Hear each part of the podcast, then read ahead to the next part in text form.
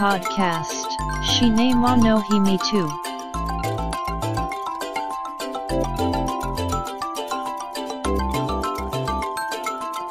This broadcast is made by Cinema Podcaster Fuji Walker. お待たせしましたお待たせしすぎたかもしれませんシネマポッドキャスターの藤岡ですポッドキャストシネマの秘密の第69回です。第69回。ロックです。てなわけでまずこの話題から。いやこれはちょっと早すぎるよ。第一報を目にして感じました。俳優でミュージシャンの萩原健一が先月末に亡くなっていることが公表されたんですね。萩原健一いわゆる全盛期とは世代がずれているので物心ついた時の証券はテレビなどで取り上げられるお騒がすタレントの一人となっていましたがそれでもいわゆる GS グループサウンド時代の曲は聴きますし沢田研二と組んだ「ピグ」はかなり好きです。また映画の学校に通っていた時に課題で「傷だらけの天使」や映画「青春の砂鉄」を見たりトラブルメーカーといった印象よりかつて存在したかっこいい男の代名詞という印象が強い人です。それだけでなく映画「渋滞」映画「居酒屋幽霊」などで演じるちょっと情けない男の印象もあったりとなかなかどうして複雑な印象もあります。亡くなる前に奥さんのブログでバランスボールに乗ってエクササイズしている証券が紹介されていました。本当信じられない。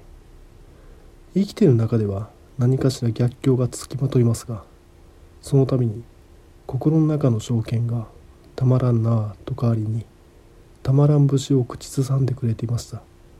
心よりお円申し上げます。いわゆる平成の終わりに昭和のスターが去っていく。新元号移行前のショックな話となりました。さてこの新元号令和ですか。菅官房長官が発表しましたがこの発表テレビラジオだけでなく動画共有サイトなどでもライブ配信されていたんですね。せっかくだから YouTube で見ようとチャンネルを開いて予定時刻になるのを待っていたんですが回線が不安定なのか落ちる落ちる。その度につなぎ直すわけですがもういいや。テレビで見るわと。テレビをつけたら。菅官房長官が令和を掲げていました。なんやねん YouTube と。いわゆるネット配信花盛りといえど未だ確実性という意味ではテレビの方に軍配が上がるなと。そんなことを感じた新元号の発表でした。さあシネマの秘密。第69回始めます。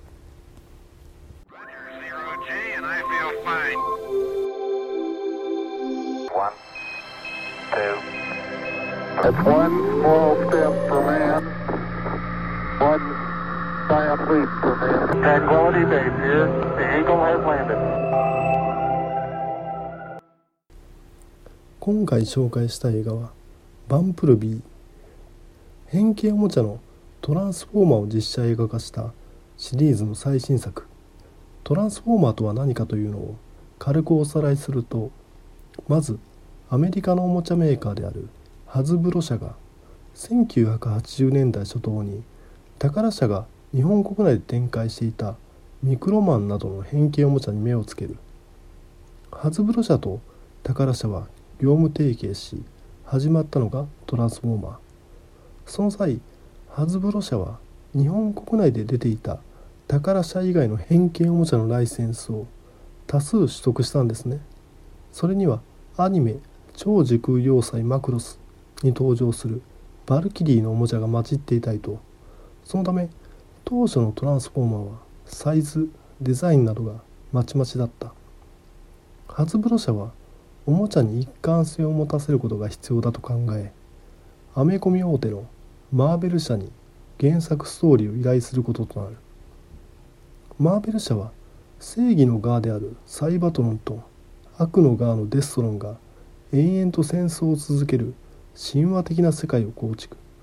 またそれを元にしたアニメが日米合作で制作されていき日本国内にもトランスフォーマーは逆輸入され1980年代の世界中の子どもたちに絶大な人気を誇っていく。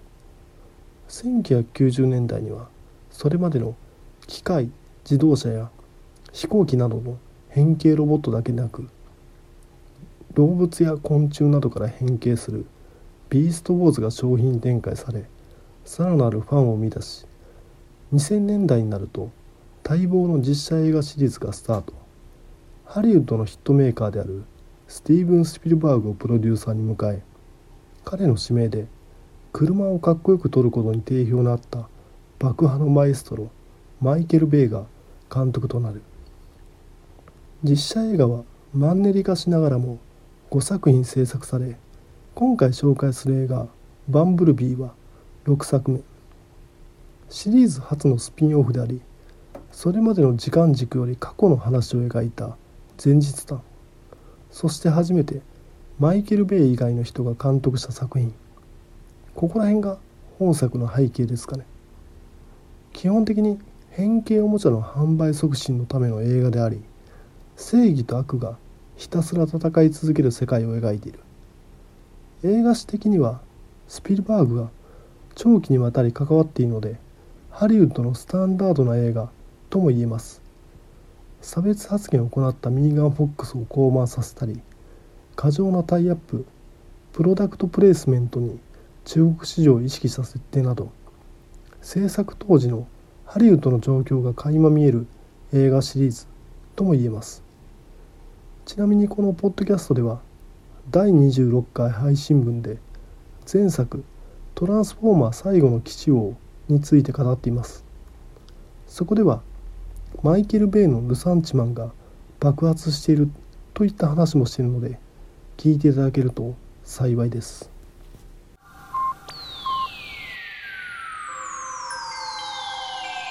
Nice to be in orbit. One, two, three, four. Tranquility Base here. The Eagle has landed.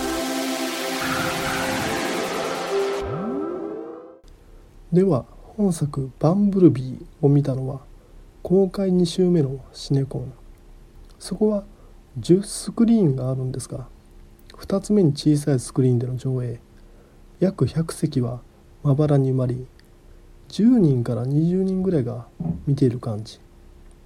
上映前って次に公開される映画の予告編が流れるものですがこのまばらな人たちがざわついた予告がジェラルド・バトラー主演の潜水艦映画「ハンター・キラー先行せよ」特定の客層と一緒に見ているんだなといった印象を持ちました。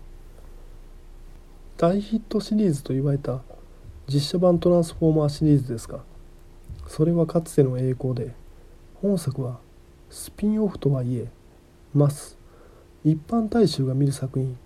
例えば「ボヘミアン・ラプソディ」のような映画ではなくなったという実感が起きました。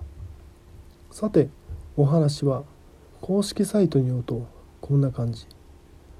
初めての親友は黄色い地球外生命体だった。1987年サンフランシスコ郊外の海沿いの町孤独な少女チャーリーがボロボロに傷つき記憶を失った地球外生命体バンブルビーと出会い予想もしない運命に巻き込まれていく。基本的な骨格はブラッドバード監督によるアニメ映画「アイアンジャイアント」と同じです。孤独な子供が未知の生命体と出会い絆を深める。しかし軍隊がやってきて未知の生命体を排除しようとする。未知の生命体は自身が何者であったのかを思い出す。これもっと言えばスティーブン・スピルバーグの映画「E.T.」と同じですし実写版トランスフォーマーの記念すべき1作目の前半部分とも同じです。また女性主人公が車と絆で結ばれるという点ではリンジー・ローハン主演の映画「ハービー機械仕掛けのキューピッドと同じ。ジュブナイルものの定番でありいわゆる使い古されたストーリーと言えます。ちなみに映画「アイアンジャイアント」でロボットが記憶を取り戻す表現として目を赤く光らせるんですが本作でも引用されています。この引用オマージュの対応は本作の特徴であり見る人の懐かしさをくすぐるポイントです。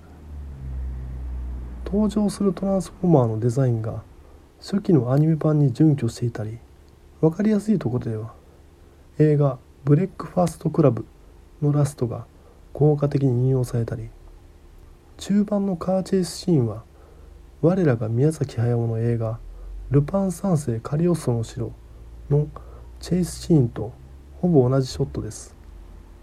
あとアーノルド・シュワーツネッガーの映画「コマンド」も引用されますね。作り手の映画やアニメの原風景を再体験するかのような作品。これが本作「バンブルビー」と言えます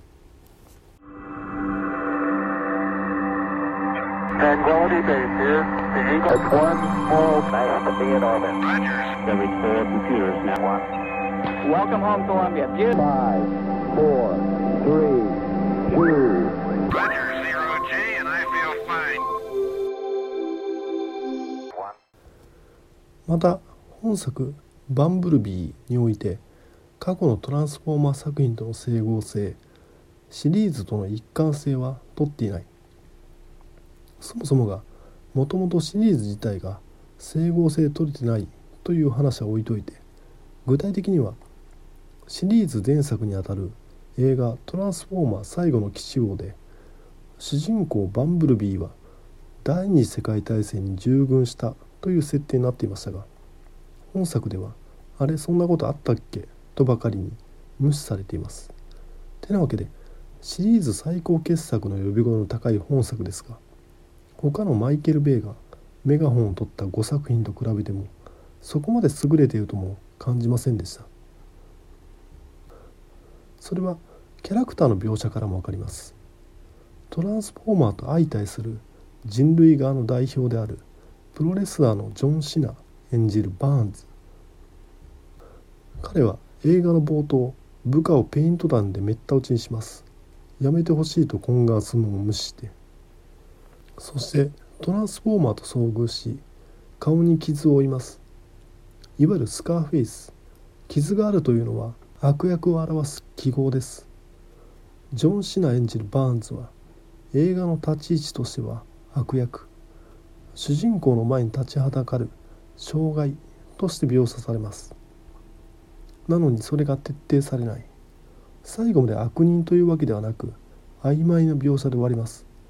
このバーンズの描写はこのスピンオフをシリーズ化した際に登場させるつもりなんだなとしか思いません。そういった裏事情が透けて見える気がします。その結果バーンズは何とも素合いの悪いキャラクターになっています。またキャラクターの描写として主人公であるチャーリーの人となりを表現するのにイギリスのロックバンドであるザ・スミスが使用されます。映画冒頭ザ・スミスの楽曲が流れ主人公のチャーリーが紹介されます。ザ・スミスがいかに面倒くさい人たちなのかというのはここではいちいち言わないですが好んで聴いてる人は自分も含めてろくなもんじゃない。ちなみにザ・スミスのボーカルであるモリッシーがここ数年極右団体への支持を表明しかつてのファンたちからパッシングされていますがモリッシーは変わらないなと妙な安心感があります。このザ・スミスを引用したオープニングから本作「バンブルビー」はいわゆる皆が楽しむ映画ではなくあなたのための映画だと言ってるように感じました。ダメな人はとことんダメ。でもハマる人はとことんハマる。あれこれはいつものトランスフォーマー映画と大して変わらないですよ。場面を停滞させるジョーク。意味不明なショット。ド派手すぎる。爆破。本作「バンブルビー」はそういったいつものトランスフォーマーではあるものの最年少でアカデミー賞助演女優賞にノミネートされた若き名女優ヘイリー・スタインフェルドの芝居とバンブルビーの可愛らしさ愛らしさという二点突破で名作レベルまで持っていこうという作品。そもそもが既視感のあるお話でましてや過去が舞台のノスタルジーを誘う作品。新しいものは何もない。だからといってつまらないダメな映画というわけではなく肩の力を抜いて楽しめる素敵な娯楽作品です本作おすすめです Podcast. Shinema no himi tu. Wo, ki e yo. To itako e wo. Apple Podcasts no. Review ya. Twitter. To ita. Social networking service day. Our get take ta di tally. Come so yago e ken. Demata shiwo. Apple Podcasts. Sisabu arogu no commento. Tumblr. No mail form. Twitter. Account. At Cinemanahimitsu ni. Oyo se tada kiruto. Sai war e death. Omachi shiteg ali mas. こんな感じでバンプルピー紹介させていただいたんですがどうでしょう？日本でもすっかり定着した企業によるエイプリルフールネタ。今年は新元号の発表と重なりいまいち盛り上がりに欠けた印象はありますがこのポッドキャストでも昨年に続き先日4月1日エイプリルフールネタ嘘の投稿をマイクロブログサービスであるツイッターやタンブラーに載せてみました。それはこういったフェイクニュースでした。人気アクション俳優のウー・ジンがリメイク版駅馬車でリンゴキッド役を演じるかもしれない。交渉に入っていることがフェイクニュースで報じられた。監督はジャスティン・リンと交渉中。他のキャストはミシェール・ヨーケン・チョンジョン・チョウランドールパークと交渉中とも報じている。ウージンはあのジャッキー・チェンが自身の後継者と言ったりあのアクション俳優総出演映画「エクスペンダブルズ」に参戦すると噂されていたりと中華圏を代表する新世代のアクションスターですがこれ投稿してから知ったんですがウージンの誕生日が4月3日だったようでこのエイプリルフールネタがツイッター上でウージーンのファンの方に共有されていたりしました。昨年のマイケル・ベイネタはかすりともしなかったわけでこういった橋にも棒にもかからないようなネタに食いついていただけるのはそれだけウージンひいては中国映画に勢いがあるということの表れなんでしょう。そういったことを感じたエイプリルフールでした。ちなみにこのウージンですが中国史上最大のブロックバスター SF と言われている映画「ルテンの地球」で主演を務めているんですがいわゆる東方特撮映画「妖精ゴラス」の中国版といった内容で地球にロケットをつけて動かすというとんでも対策この映画「ルテンの地球」って日本で見れないものかと思っていたら劇場公開が決まるよりも早くネットフリックスでの配信が決定したんですね。ゴールデンウィークの最終日5月6日から配信だそうです。これは楽しみ。この映画「ルテンの地球」を見たらもちろんこのポッドキャストで感想を話したいなと思っています。さあこれで今回の配信は終わりですが第69回が最終回にならないことを願ってます。聞いていただきありがとうございました繁栄と長寿 Shinema no himi tu. Podcast. Tuki ni sun kite. Kokshu mafio b. Hai shin. Bat ku nan bar wo. Mix cloud. Ni te hai shin chu.